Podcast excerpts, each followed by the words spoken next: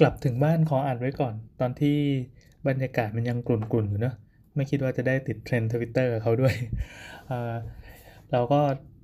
กลับถึงบ้านหลังจากไปจัด YouTube เป็น EP สุดท้าย EP ที่ 159 ก็ถือว่าเป็นการปิดไปอีกหนึ่งตำนานแล้วกัน จะเรียกว่าตำนานได้ไหม ไม่รู้เหมือนกัน ก็ถือว่าเป็นสิ่งที่เราเราเราเราปั้นมันขึ้นมาแล้วกัน ตั้งแต่เมื่อประมาณ 3 ปีกว่าๆที่แล้ว จริงๆ แล้วเราคุยกันยาวมากเลยนะในไลฟ์หลังจากอัด EP ล่าสุดเนาะ EP 159 ชื่อชื่อล้างป่าช้าคือคือไม่ได้สื่ออะไรว่าเราจะหยุดทำระหว่างที่นั่งรถมาเราก็ไล่ไถฟีดดูใน Twitter คือน่าจะวันนี้น่าจะเป็นวันสุดท้ายละ ที่เราจะดูแลแอคเคาท์นั้น แล้วก็คือส่งต่อให้แซมเป็นคนดูแลก็ไปดูได้ว่าทวีตฟอร์ม iPhone ก็จะเป็นแซม อืม ยังไงดีมันมีหลายหลายความรู้สึกปะปนกัน ก็มันไม่ได้ไม่ได้รู้สึกเศร้าใจหรือว่าเสียใจหรือว่าใจหายหรือว่าอะไรนะ คือตอนนี้ยังไม่รู้สึกนะ เพราะว่ามันไม่ได้เป็นการจากลาที่ห่างหายไปไหน การทำ YouTube มันก็คือเป็นงานอดิเรกอันหนึ่งที่ที่เราจริงจังกับมันมาก จริงจังจนกระทั่งเหมือนจะเป็น priority ต้นๆ แต่เมื่อมาเรามาคุยในในในพอดแคสต์อันนี้ก็คือเป็นบันทึกส่วนตัวแล้วกัน เออเราก็ได้พูดในมุมส่วนตัวของเรา ว่าไอการจัด priority ของงานอดิเรกเนี่ยสำคัญมากจนกระทั่งบางครั้งอ่ามันกินเวลาสุขภาพหรือกินเวลาครอบครัวเนี้ยเออมันมันมันก็มีจุดที่จะต้องแลกสิ่งนี้เราได้พูดไปเยอะพอสมควรในหลังจากหลังจากพอดแคสต์จบคือปกติเราอัดรายการใช่ปะ่ะ อันนี้คือพูดพูดไว้เผื่อแบบอีก 5 ปีมาฟังจะได้นึกได้ว่าตอนนั้นทำยังไง คือเราจะต้อง มีไลฟ์ไปด้วย ซึ่งไลฟ์มันก็คือเหมือนกับการจัดเบื้องหลัง การบันทึกเสียง การบันทึกรายการ เพื่อเอินว่า EP เนี้ยพออัด YouTube เสร็จปั๊บตอนประมาณ5ทุ่มกว่าก็ส่งไฟล์ไปให้แซม แซมก็เอาไปไปยำไป convert แล้วก็อัพขึ้น SoundCloud ก็ว่าไป ก็มีเรากับนาเต้ก็นั่งอยู่ในห้องก็คุยไปเรื่อยๆครับพอดีเอ่อกลุ่มคนที่เขาเข้าดูไลฟ์มันยังไม่จบ เหมือนรายการจบแล้วแต่เขายังไม่จบก็คุยก็ถามตอบอะไรต่อมีอะไรไปไปเยอะเหมือนกันทำไมทำไมแม่งคุยเป็นชั่วโมงเหมือนกัน ก็จริง ๆ ในนั้นมันมีมันมีเนื้อหาที่รู้สึกว่าดีหลายจุดมากๆ ถ้าเกิดว่าใครสนใจก็ลองไปฟังนะ ไปดูหลังจากไลฟ์เสร็จ EP 159นี่แหละเออพอพอนั่งแท็กซี่กลับมาแล้วก็ไปนั่งไล่ดูไทม์ไลน์ก็พบว่ามันมีหลายคนเลยที่ทวีตมาน่าสนใจคือคือเขาแสดงความเห็นกันเยอะมากเกี่ยวกับการที่ YouTube ก็ก็เรียกว่าปิดรายการแล้วกัน แต่สำหรับแซมก็คือเขาเดี๋ยวไปทำต่ออีกที อันนี้เราก็เพิ่งรู้พร้อมแทบจะพร้อม ๆ กับคนฟังเลยแล้วกัน ก็เออเออโอเคเอาทำต่อก็ได้ ก็ไม่มีปัญหาอะไรแล้วก็ยกแอคโคแอคเคาอะไรให้ อะไรวะ อ๋อ คือจะบอกว่าเออมันมีหลาย ๆ ข้อความที่พูดเหมือนประมาณว่าเขาผ่านชีวิต อะไรมาแล้วเหมือนแบบการการโตมากับเราอะเฮ้ยมันมันมันเจ๋งดี บางคนก็บอกว่าตั้งแต่ปีหนึ่งทำงานอ่อทำงานตอนดึกๆก็มี YouTube เป็นเพื่อน แล้วจนตอนนี้เรียนกำลังจะจบแล้วอะไรเงี้ยบางคนก็ปี 2 บางคนก็มัธยมหรืออะไรก็ว่าไปบางคนก็วัยทำงานทำให้เราได้รู้ว่ากลุ่มคนฟังมีตัวตนจริง คืออย่างนี้คนทำพอดแคสต์จะมี เหมือนมีคำสาปอยู่อย่างหนึ่ง ก็คือเหมือนไม่รู้ว่าเรากำลังคุยกับใครอยู่ อย่างตอนนี้เราคุยกับคนเดียว ลูกเมียก็หลับแล้ว ตอนนี้มันก็รอไปเกือบตีสองแล้วแต่สำหรับ YouTube มันเป็นรายการที่เหมือนเพื่อนสี่คนต่างวัยกันนะ ต่างสังคมต่างอะไรก็ว่าไปรสนิยมก็ต่างกันอะวิธีคิดอะไรต่างๆ ก็ต่างกัน แต่จับมาขยำรวมกันแล้วก็ เอาเรื่องผีเป็นแกนเอาเรื่องของกินมาบังหน้า เอ้ยเอาเรื่องของกินเป็นแกนเรื่องผีมาบังหน้าหรือเปล่าก็ไม่รู้นะ ก็นั่งจัดรายการเนี้ยคุยกันเหมือนเป็นเพื่อนที่อยู่ด้วยกันมาอย่างยาวนาน แล้วคนฟังอะก็มีปฏิสัมพันธ์ตลอด เออ เพราะว่าเราตั้งใจจะจัดพอดแคสต์แล้วก็ตั้งใจเปิดช่องโซเชียลมีเดียเพื่อเพื่อให้มีการแสดงความเห็นตอบกลับมาแล้วก็ตอบกลับ ตอบกลับกันเยอะ เมื่อก่อนจะพิมพ์กันใน SoundCloud หลังๆก็ย้ายมาใน Twitter ซะส่วนใหญ่แล้วเวลาไลฟ์ก็คือไปแสดงความเห็นกันในในในช่องที่ไลฟ์ผ่าน YouTube อะกลุ่มคนฟังไม่ได้เยอะ อืม เอาจริงก็คือไม่ไม่ได้เยอะ แต่ละตอนก็หลังๆ คือเราไม่ได้เช็ค stat มานานมากละแต่คือในหนึ่งตอนก็น่าจะไม่ถึงหมื่นอะไรอย่างเงี้ย คือถ้าเทียบกับวงการ YouTube แล้วเราถือว่าแบบกระจอกมากแบบเป็นก้อนที่เล็กกระติดเดียวแแต่เราแฮปปี้ในความไม่แมส เพราะว่าความไม่แมสเนี่ยมันทำให้เราขยับตัวได้อย่างคล่องตัว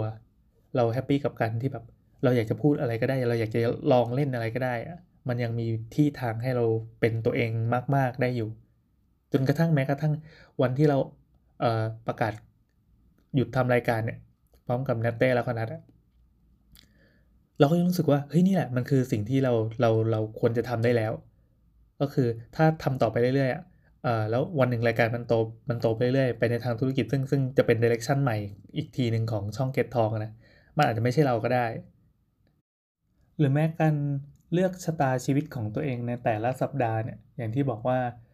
บางครั้งเรามีธุรมีธุระอย่างอื่นที่จะต้องทำเราก็ต้องของดรายการเราก็รู้สึกผิดกับกับกับตัวรายการกับตัวงานอดิเรกเนี้ยรู้สึกผิดกับงานอดิเรกหรือถ้าเราไม่งดแล้วก็ปรากฏว่ามันมีอะไรสักอย่างที่จะต้อง เลี่ยงในฝั่งครอบครัวคือ ถ้าจริงๆแล้วอะถ้าเราโตมาจนถึงป่านนี้เราจะพบว่าเราอยากให้ความสำคัญกับครอบครัวกับลูกอะไรเงี้ยบางทีแบบลูกมีการบ้านมาอยากให้สอนเรื่องอะไรก็ว่าไป เราอยากยกให้เป็นอันดับหนึ่งเออซึ่งงานอดิเรกเนี่ยมันทำให้เราจะต้อง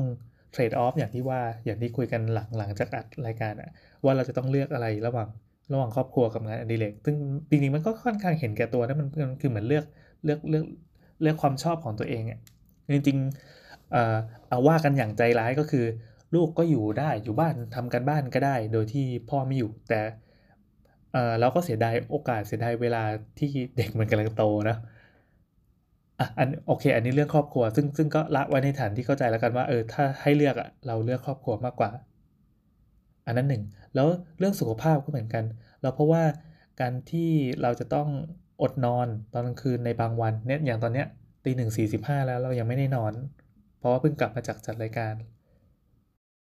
มันค่อนข้างกระทบกับวิถีชีวิตอันดีต่อสุขภาพนะคืออย่างน้อยอะเราเป็นพวกทำงานกลางคืนเป็นมนุษย์กลางคืนอยู่แล้ว เราทำกราฟิกทำอะไรจะมีสมาธิโคตรในช่วงหลังสี่ทุ่มหรือว่าหลังตอนที่ลูกเมียหลับไปแล้วเราจะถึงจะเริ่มทำงาน แต่เรารู้สึกว่าถ้าถ้าจัดรายการเสร็จแล้วเราขับรถกลับบ้านอย่างเงี้ยบ่อยๆอันนี้ก็เล่าไปแล้วเหมือนกัน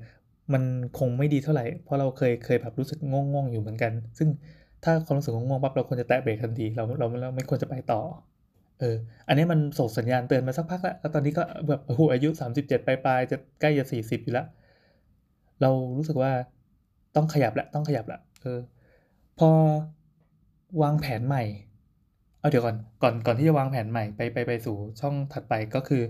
เอา YouTube EP สุดท้ายนี่ก่อน เราจะเล่าให้ฟังว่าเราทำอะไรบ้าง อ่า ก็คือคุยกับคุยกับแซมนะ ว่าโอเคเราขอหยุดแล้วกัน แล้วก็นัดก็ขอหยุดเหมือนกัน แล้วพอถามนัดนัดก็บอกว่าเออจริงๆตัวผมก็ติดงานเยอะมากมายมหาศาลเหมือนกัน แล้วตัวเองก็ดันจัดหลายรายการด้วยเหลือเกินเป็นแบบพ่อหนุ่มพอดแคสต์แห่งประเทศไทยอะไรเงี้ยเฮ้ยทุกคนต่างยุ่ง ก็เลยมาบอกแซมว่าเออแบบเราเราขอหยุดพักเอาตรงนี้แล้วกัน จุดที่มันยังยังถือว่าอยู่บนยอดภูเขาอยู่ คือถ้าเป็นกราฟ ตอนนี้ก็เหมือนเราขึ้นไปอยู่จุดสูงสุดแล้วก็มันก็จะสูงขึ้นไปเรื่อยๆ แต่สำหรับเรารู้สึกว่าถ้ามันสูงถึงระดับหนึ่งแล้วเราเรารู้สึกว่ามันจะกินตัวเราไปมากกว่านี้ ก็เลยโอเคขอหยุดก่อน กระโดดเข้ามาทำอะไรที่แบบเล็กกว่าเดิม แล้วเราก็ไม่รู้ว่าวันหนึ่งจะโตหรือเปล่า เราก็ไม่ได้คาดหวังว่ามันจะโต ถ้ามันโตมันก็โตเองตามธรรมชาติใช่ปะอืม ก็เลยทำช่องอินดี้ขึ้นมาอีกช่องหนึ่ง ก็คงเปิดคู่ขนานไปกับ การใช้ชีวิตปกติของเราก็คือ เปิดสามโคกเรดิโอขึ้นมาก็ตลกอยู่อย่างว่าพอเปิดสามโคกปั๊บมันมันก็มีพอเราไปบอกปั๊บมันก็มีคนที่เอาด้วยเอาด้วยเอาด้วย ก็เลยมาทำด้วยกัน ก็คิดว่าเดี๋ยวน่าจะมีอะไรสนุกสนุกในแบบที่ตัวเราเองนะวินาทีนี้ก็ยังจินตนาการไม่ถึงจริงๆมันก็วางแผนไม่หลายอย่างนะแต่ถึงเวลาปั๊บมันจะค่อยๆ เติบโตงอกงามเอง อันนี้เราเชื่ออย่างนั้น เชื่อว่าในที่สุดมันก็ต้องไปเป็นไปในทางนั้น อ่าแล้วก็สำหรับ YouTube ก็ก็จบลงแต่เพียงเท่านี้นะสำหรับแซมก็คงไปทำรายการต่อแล้วก็เป็นในสไตล์ของแซมต่อไป เราเดานะ เราเดาว่าแซมน่าจะเอาไปทำเสร็จปั๊บก็มีแขกรับเชิญมีอะไรที่เป็นแบบแล้วแต่ว่าเป็นเป็นคนสนิทของแซมเพราะปกติเวลามันมี connection เช่นแบบ ดาราศิลปินนักร้องน้องๆมาเนี่ยแซมจะเป็นคนติดต่อมาเพราะแซมทำงานในธุรกิจสื่อก็จะมีมี connection พวกนี้อยู่แล้ว เออเราก็จะรอดูต่อไป แล้วก็ EP ไหนหนุกๆเราก็จะไปคอยติดตามฟังเพราะเรายังเป็นคนที่ฟังพอดแคสต์อย่างอย่างบ้าคลั่งอยู่เหมือนเดิม แต่รายการพอดแคสต์ที่เราฟังมันจะเป็นสไตล์ที่เราชอบอย่างสไตล์ที่เราชอบก็คือสไตล์ที่เราจะทำต่อจากนี้ไปเออมันเป็นงานไม่ง่ายทำแล้วรู้สึกแบบเหมือนเป็นงานพักผ่อนเป็นงานดีเลกอะไรเงี้ยโอเคอขอย้อนกลับมาเรื่องเรื่องที่วันนี้เราไล่ไล่รีทวีต ส่งท้ายการถือครองแอคเคาท์ของ YouTube อะนะ ใน Twitter สังเกตว่ามีหลายคนมากที่บอกว่าเขาผ่านช่วงชีวิตที่มันดาวมาได้ อันนี้สนใจเราสนใจจริงๆ พอดี เอ่อ ก็ไล่ๆดู มันมีเยอะมากจริงๆ บางทีแบบเหมือนเหมือนเหมือนผ่านช่วงที่แย่ๆอะไรเงี้ยไม่ได้ เออไอการทำอะไรที่แม่งบันเทิงบันเทิงเว้ยงานอะไรที่มันตลกตลกมันไม่ได้เป็นสิ่งไร้สาระนะ เออย้ำมาตลอดแล้วก็แล้วก็ยังย้ำต่อไปในสมัยก่อนที่เคยทำเว็บเฟลก็เหมือนกันคือ มันก็จะมีคนพูดประมาณนี้ในสมัยที่เราเลิกทำนะเออแบบเขาผ่านช่วงชีวิตที่เลวร้ายมา แล้วพอมาเจอไอ้สิ่งนี้แม่งเลวร้ายกว่าไม่ใช่ละหมายความว่ามันสามารถเยียวยาได้ อันนี้คือประโยชน์ของสื่อบันเทิงเนาะไม่รู้จะพูดอะไรละเพราะวันนี้จริงๆพูดไปเยอะมากแล้วเราพยายามจะพูดพูดถึง อะไรที่เกี่ยวกับตัวเองบ้างว่านี่เป็นเป็นเหมือนเป็นเป็นเป็นบล็อกส่วนตัว จริงๆก็สงสารน้องบล็อกเหมือนกันน้องบล็อกก็ไม่ได้เขียนมานานละเพราะเรารู้สึกว่าถ้าการเขียนมันต้องเรียบเรียง อันนี้มันยังแบบพูดวนไปวนมาวกไปวกมาได้ไม่ไม่ต้องมีสคริปต์อะไรเพราะเราก็อยากให้เป็นอย่างนั้นอยู่แล้ว นึกอะไรออกก็พูด อืมก็คอยติดตามแล้วกันนะครับสามโคกเรดิโอซึ่งตอนนี้ช่องก็ยังทำไม่เสร็จ แต่ว่ารายการ YouTube ก็เลิกแล้วสาวๆก็เตรียมตัว EP ใหม่ก็กำลังจะมาแล้ว แม่งทำไงต่อดีวะ